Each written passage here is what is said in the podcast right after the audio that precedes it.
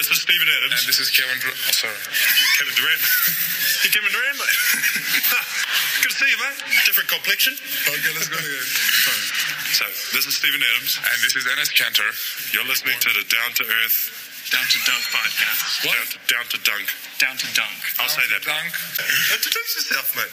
Here's Steve Enes, and I'm Enes Kanter. And you're listening to Down to Dunk podcast. Stay tuned.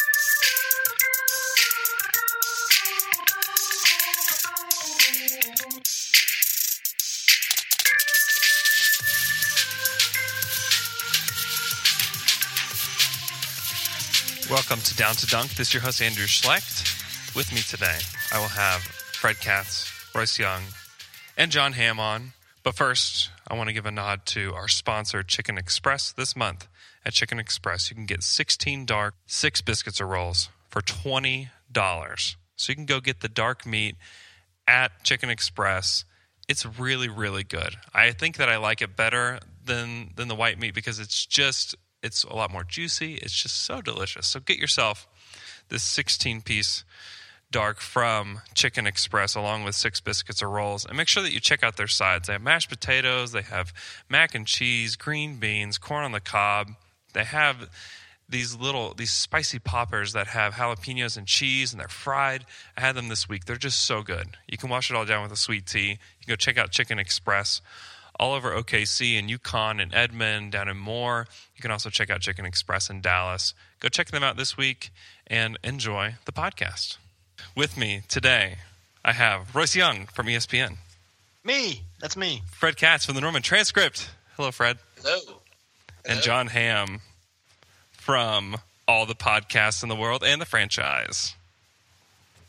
Hey.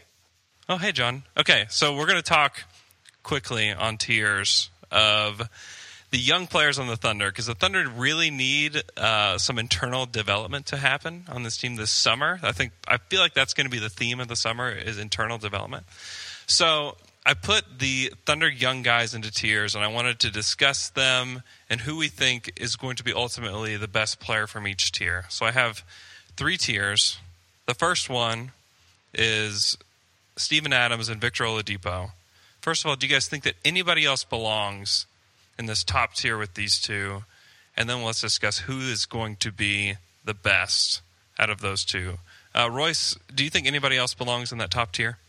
The only other player that I think I would consider would obviously be Domantas Sabonis. No, I'm just kidding. Um, Chris Bosh, Domantas Sabonis.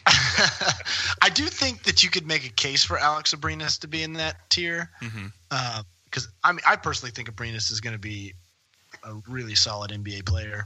Um, I mean, the, the obviously the thing that separates Adams and Oladipo is you know their contracts. You know they're they're paid players at this point, so they're you know they're they're young, they've got potential, but they've also been paid. Um, I don't know that I would. I, I don't know that I could really put anybody else in it. Abrines would be the guy pushing pushing it for me. Anybody else want to add anybody to it? And then if not, then let's discuss who who we think will have the better career. I would be tempted to put Abrines there because here's the thing: he's 23. He just finished his first NBA season. If he was in his like third year, I think we'd have a different opinion about him, and he might be a little bit further along. Mm-hmm. So I'll just I'll throw that out there because I like Royce. I'm also very much on the Abrines train. Hey, he's a rookie. I think we all forget that the guy's a rookie. Yeah. Yeah, he's good. What do you think, Fred? I think it's uh, Steven Adams. I, I Only I Steven think- Adams, no Oladipo. No, Steven Adams. I mean, you asked who's going to have the best career. I think my answer is Steven Adams. Sorry, I, I don't pay attention to you guys. I don't I don't need your rules. Uh, Fred's checking Twitter.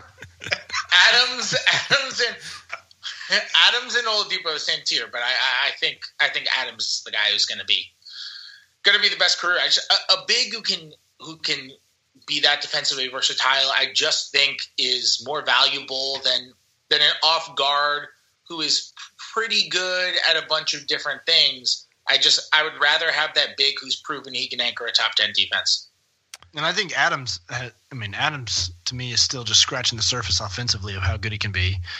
Um, you know, we we've all kind of, I think we've all seen it, and like I I've talked before that I I could see I don't, I'm not predicting it, but I could see a day where he does shoot three pointers. Just as crazy as people might think that is, but like if you watch Steven Adams shoot, He's got he's got touch. He's got decent mechanics, and like just athletically, he's just one of those just gifted ath- athletes. I mean, that's really what he is. So, um, you know, I don't know that he's ever going to become a pick and pop guy. I don't know if he'll ever because I, I think one of the things Adams has all, often struggled with is confidence in game. I think that he is extremely confident on the practice floor and in a shoot around setting or a pregame setting, but then you put him on the floor and I think that he gets very structured and very like disciplined with like this is the parameters in which I play. And I don't know that Adams is a guy that's like really all that willing to just try stuff. Um, but I do think that he is just scratching the surface of how good he could be on the offensive end. Well, you know what's funny? We like talk about a lot. We talk about this type of concept in relation to Russell Westbrook a lot, and that like his his the traits that lead to his greatest strengths are also responsible in a way for his greatest weaknesses. Right? And that's just mm-hmm. his playing style, his recklessness, his you know his his ability to make these crazy plays, which can also be turnovers, which can also be the greatest basketball plays you've ever seen. And with Steven Adams, that's kind of the same thing, right? Like we we love, and when I say we, I mean like basketball culture and society. We love players when role players and guys who aren't, you know, Russell Westbrook, LeBron James, those types, when those guys only do what they're capable of, we love those guys and they don't do more, right? And I think that's in a lot of ways, I think that's a great trait for Steven Adams. Steven Adams right now can can take and make mid range shots. He can do that.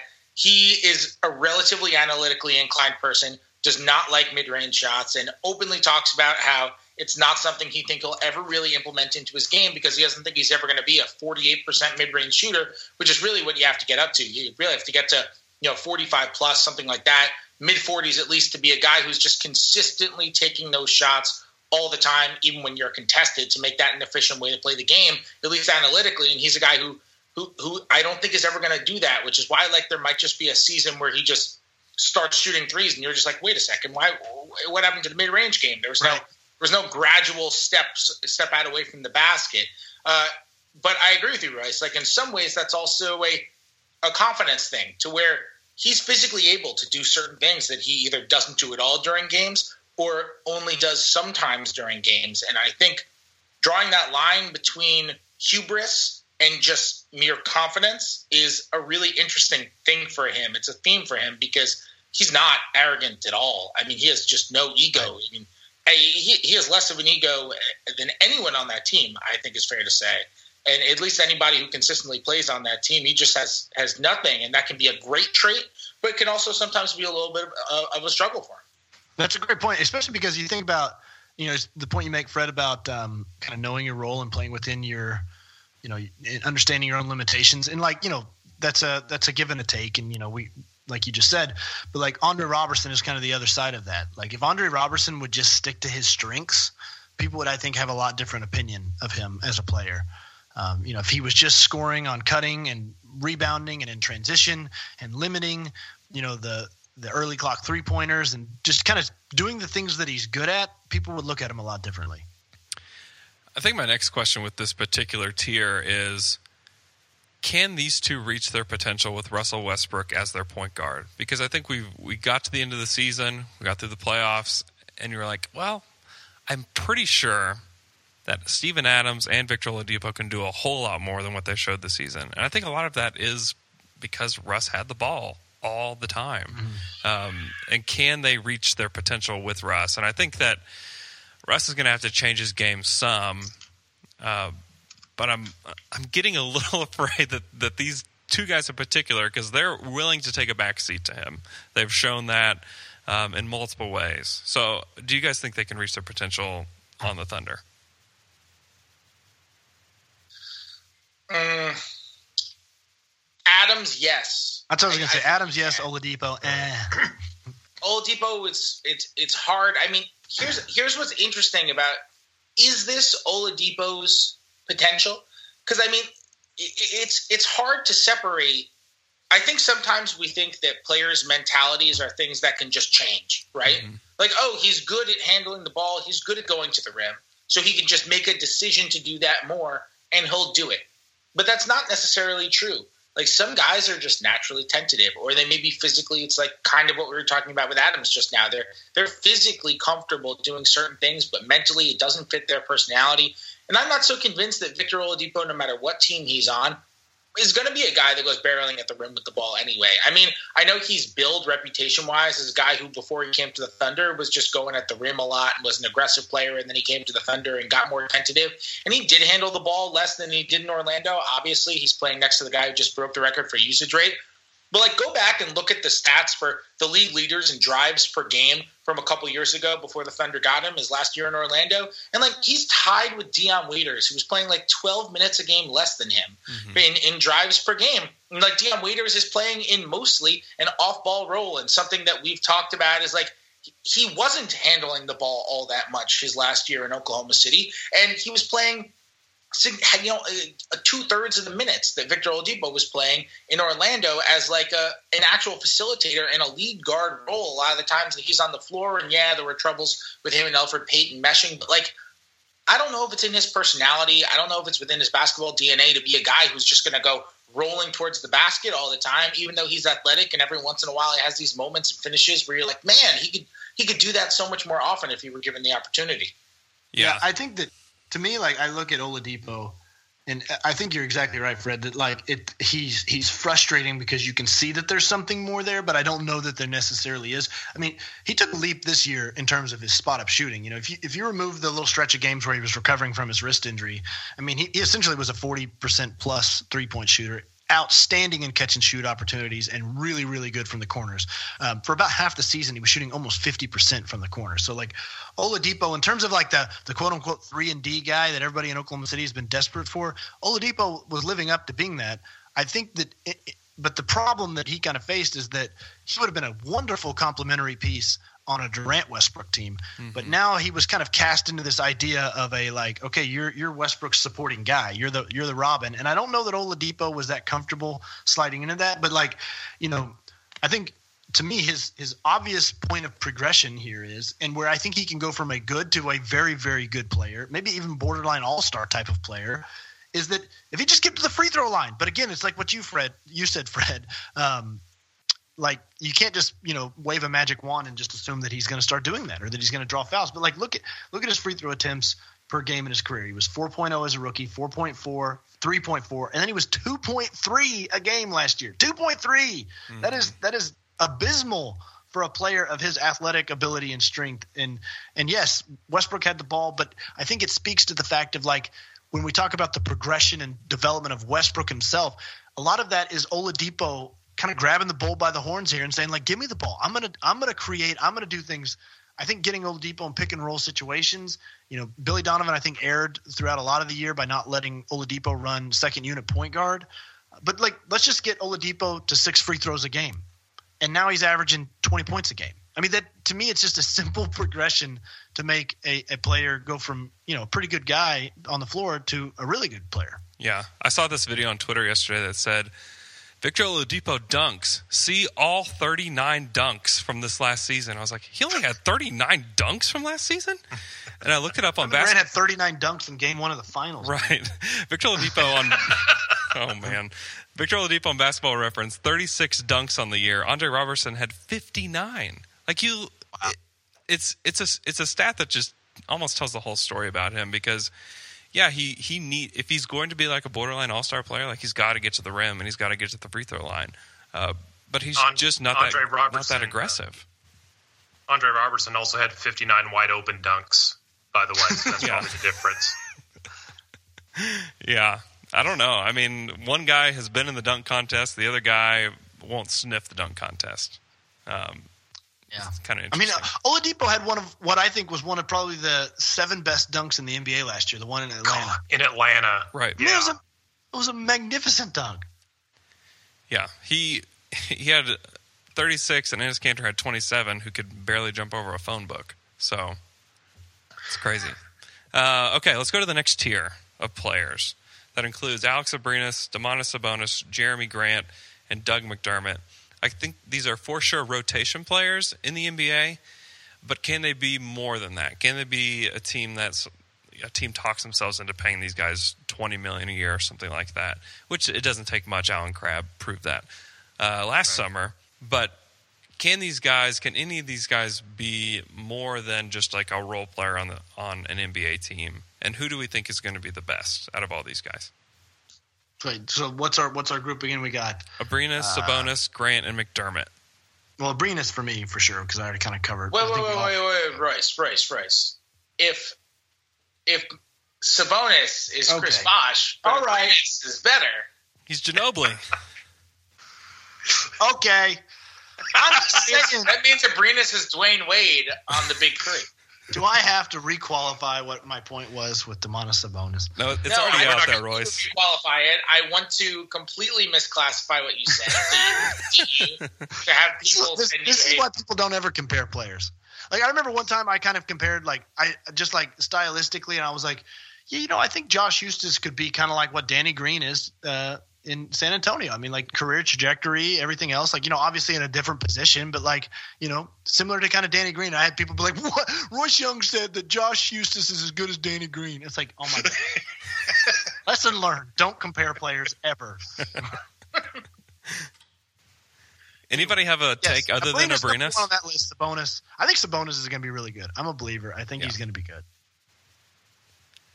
Yeah, I, I think Abrines is going to be the best. Abrines is is good today. Oh, he's Right. good. Like there's there's no and granted he's got a couple years on Sabonis, but he, he's a couple years younger than uh, than McDermott. Uh, I think McDermott probably is about what he is, and and I think Sabonis is going to be a contributing NBA player, but he's got to develop to get there, which I think he will, and that's fine. He's he just turned 21 years old. I mean that's that's completely fine that he's not there right now. He, I don't think anybody expected him to be such a great NBA player right off the bat. With with Abrines though, like Abrines is there today. Abrines is an NBA rotation player right now. So I, I really have to say Abrines because of I mean he he could be one of the best shooters in the NBA as a catch and shoot guy. I really believe that. I, I mean, I think I think to me, Doug McDermott's progression is in position, and if if he can become a a somewhat adequate stretch four, I think that you could see a leap in Doug McDermott. For one, he'll play more, um, and then two, he'll just you know I think he'll he'll fit into Westbrook lineups a lot better. So like, if that to me that if if McDermott can fill that, and I know Billy Donovan's going to want to experiment with that. Uh, to a, to a pretty serious degree next year, McDermott can adequately play four. I think that that would that's where his like next evolution would be, and that's where I think he could get a lot better. For me, like, what do you guys make of like Sabonis's first two months of the season or month and a half? Like, were, was that just like complete accident? Where he was shooting forty percent plus from three? Like, what? How? I feel like we forget about that. Like, Sabonis really just limped to the finish line. But like, he had that game in Boston where he started eight of eight from the field. like, mm-hmm. Yeah. like, what? What? What am I to make of that? he's clearly something in between. I do think that that was an aberration, that shooting for sure. But he was he was killing it in NBA in like pre-draft workouts. Like he was shooting the lights out in pre-draft workouts from three, and so I think that some of that is real. I, I think that he'll probably settle in as like a thir- between thirty-five and thirty-seven percent from three. Like I do think he can shoot. I don't think he's a forty plus kind of guy. Uh, but if he can be a 36, 37% three point shooter and a guy that moves the ball, uh, I think that that's highly valuable. And his and his ceiling might be even a little bit higher than Abrines because I think that he because he can he can post up still a little bit and he can pass. Uh, I, I think those guys might be a little bit closer than it ended up looking at the end of the season.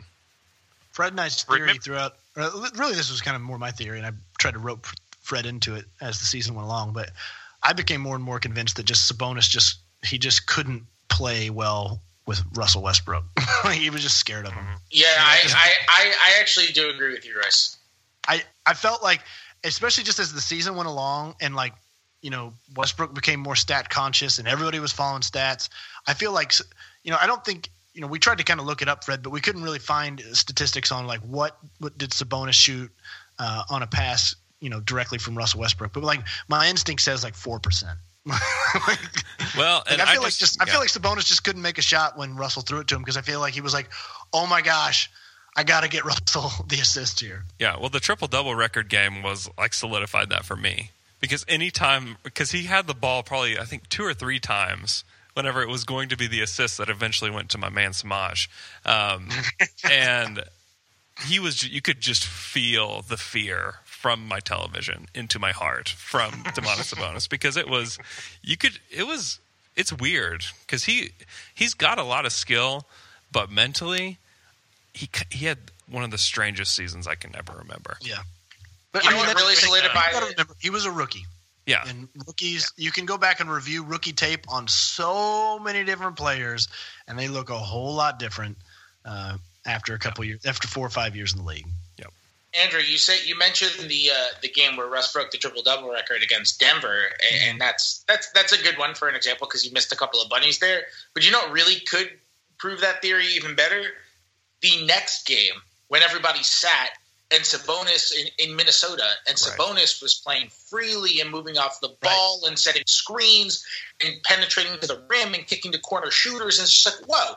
This is the guy they thought they were drafting, and I think he had twenty and nine or something in that game. And like, who cares about the shot making? He was taking shots and Right. like not hesitating to take them, and like he was going two dribbles to the rim and kicking to corner shooters, like things we just haven't seen. Passing out of pick and rolls, like things the Thunder ways the Thunder want to use, him moving forward, and weren't able to do this year. And like that is something. Like that's that's not a way that he played uh, when when Westbrook was on the floor. And part of it is that Westbrook kind of takes up the motion, but like you know, he was playing a lot more freely than than when he plays a lot more stiffly in the other 81 games. yeah. His line that night was 19 points, nine rebounds, three assists, and a steal, and he got to the line six times. His line against Yeah. Denver the night before, zero points, one assist, three rebounds, and he was a minus five. He was terrifying. Yep. Theory proved. Uh, last tier, and the question that I'll pose before I even say the names: Are these guys NBA players? Josh Huestis and Semaj Christon. Josh Huestis, yes. Semaj Christon, eh. I agree with that. All of that. That, that noise. that. I, can, I agree with that noise. I mean, I think Semaj Christon is a maybe uh, NBA caliber defender. Yeah, maybe. Yeah. My voice I keeps think- getting higher and higher as I talk about Semaj Christon. I think they're both NBA players. Okay. I think I think Semaj Christon's an NBA. I don't think he's an NBA backup. Yeah. but I think I think if he's your third point guard, because I think he's a, he's from everything I hear, he's a really good practice player. And if your if your third point guard is a guy who isn't going to play, and you have a healthy first two point guards, and and he's strictly your third point guard, and all he's doing is just like why could like there's a reason Royal Ivey played 11 years in the league if we're going to keep this thunder centric. There's a reason Kevin Ollie played tons of years in the league, right? It's because these guys are amazing practice players. and They annoy the heck out of your first two string starting point guards in mm-hmm. practice. They've got the work ethics and they they you know they they have that sort of attitude, which is in a third point guard, it's fine. Like that kind of stuff is fine. He's a good athlete, defends well. Like I have no problem with him as a third point guard. Yeah. I, I'm fine with that. Ronnie Price is another one of those guys. Definitely, definitely. Uh, guys, thanks for okay, good, good, good reference. Good reference. guys, thanks for coming on the show today. We can follow Royce at Royce Young, Fred at Fred Katz, and John at Jon M Hamm, and we will talk to you guys on Wednesday.